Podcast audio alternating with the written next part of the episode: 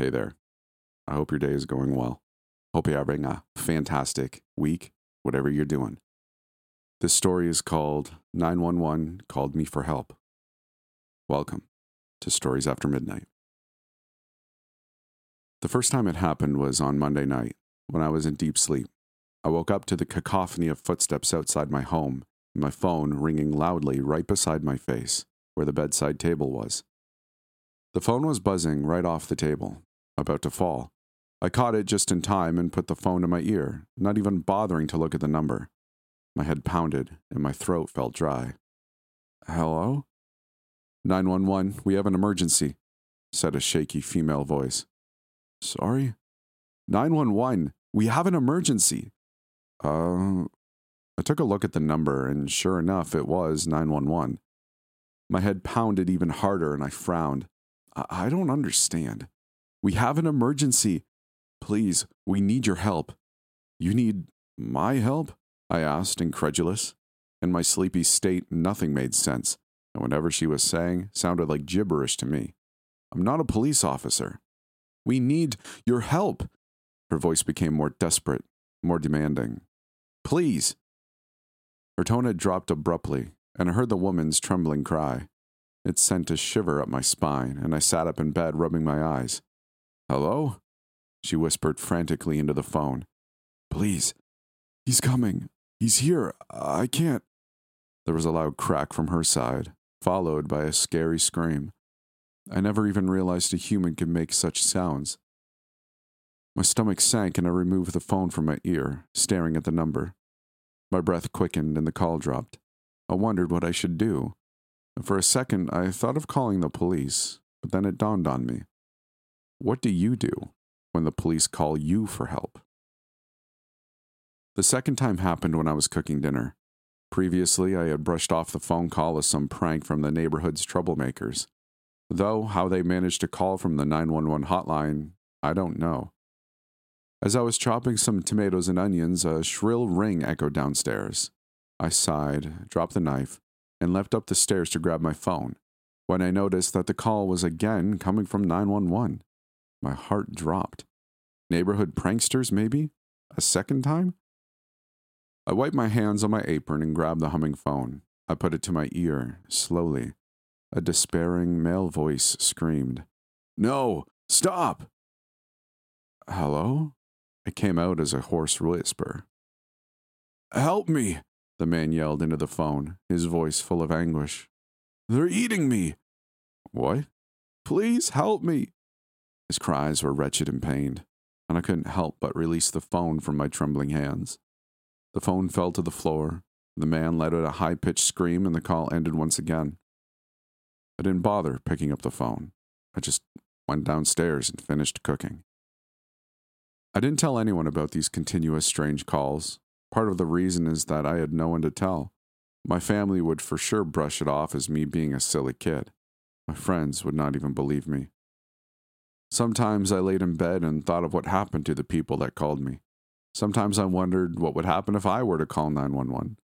Sometimes I asked myself, when will the next call be?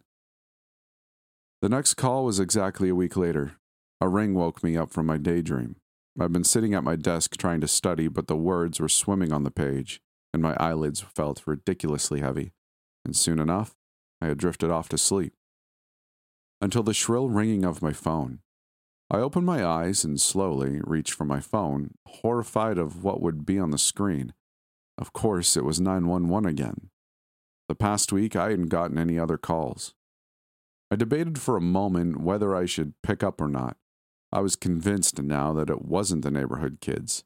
No one can fake such real, anguished cries and screams. And although I had the perfect reason to just decline the call and go back to sleep, another terrifying part of me was curious. And slowly I dragged my finger across the screen, pressing the green button. Hello? I was greeted by nothing but a piercing, blood curdling scream from the other side. It was so loud and ear splitting that I physically jerked in my seat. God save me! A child cried on the line. She sounded about eight or nine, and I felt my throat compressing, my stomach tying itself to knots. God, save me, please! I heard her pleads, followed by a very loud sound of slicing. Something wet and sticky leaking across the floor. A dark part of me already knew that it was blood. For a moment, I listened in silence to the other side. The girl was gone. I heard heavy, raspy breathing. Then the call ended abruptly. I opened up the back of my phone, removed my number card, and buried my phone deep under my clothes in the wardrobe. I told myself that no matter what, I was not going to pick up next time. My mind was always cloudy and busy, and I felt the effects of the stress a week later. No sleep, no focus, no appetite. But at least no one was calling. One day I decided that more than anything, I needed a chilly, fresh morning run. So as the clock ticked 5 a.m., I got into my workout clothes and filled up my water bottle. I stepped outside into the coldness and took a deep breath. I was determined to forget about the awful calls and give myself a break. I began with a slow jog, then began running. It felt good, the crisp air biting at my skin, my feet making contact with the earth, my body moving. I stopped after a while, breathless, to take a sip of water. As I was drinking, I noticed a very tall man at the corner of the street by the cafe. He was taller than an average man, maybe by five or six inches.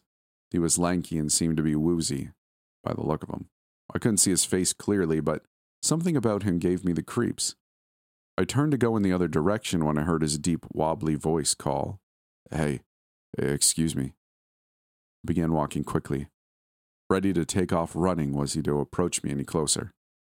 I looked around. No one was out at such a time. I felt uneasy and began jogging away from the man. I made the mistake of looking behind me a few minutes into the race. The man was following me, running quiet fast. His arms were sat awkwardly by his sides, and the earth seemed to shake every time he took a step. My heart racing, I began running, turning the corner in an attempt to confuse him. My bottle, fell out of my hand and clunked to the floor. He began running too, the ground shaking thunderously under his feet. His face was even more chilling. I realized to my horror he had facial features, just abnormal ones. Skin a little too pale, eyes a little too gaunt, mouth a little too stretched. It made everything a hundred times worse because not only was I being followed by a man twice my size, but the man also looked like he stepped out of a disturbing, scary movie. I decided it wasn't best to go home and lock the doors. God knows how much strength that man possessed and how much my locks can really take. Plus, it isn't really smart to have him know my exact address, and so I turned in the other direction, leading him away from my safety. The closest police station was a mile away, and I didn't have my phone to call anybody. I tried a few stores, looking behind myself in a hurry to find the man still behind me, but no luck. All doors were locked, all windows closed, all lights off. Every store, every cafe, every house, no one answered the doors, and I didn't see anyone outside.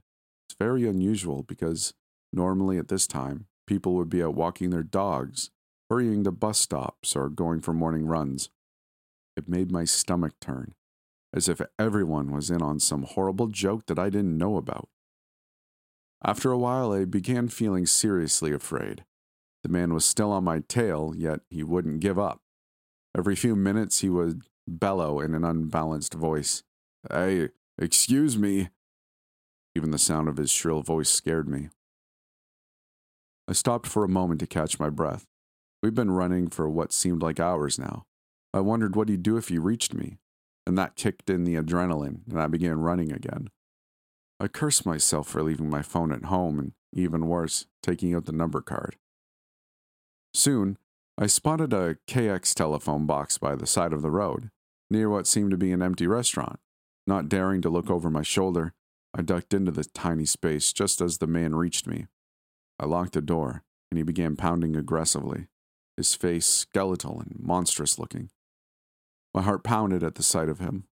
I grabbed the telephone, dialed 911, and put the phone in my ear, praying. The man was pounding on the glass so hard that I thought it'd shatter right then and there. I took a deep breath as someone picked up on the second ring. Hi, who is this?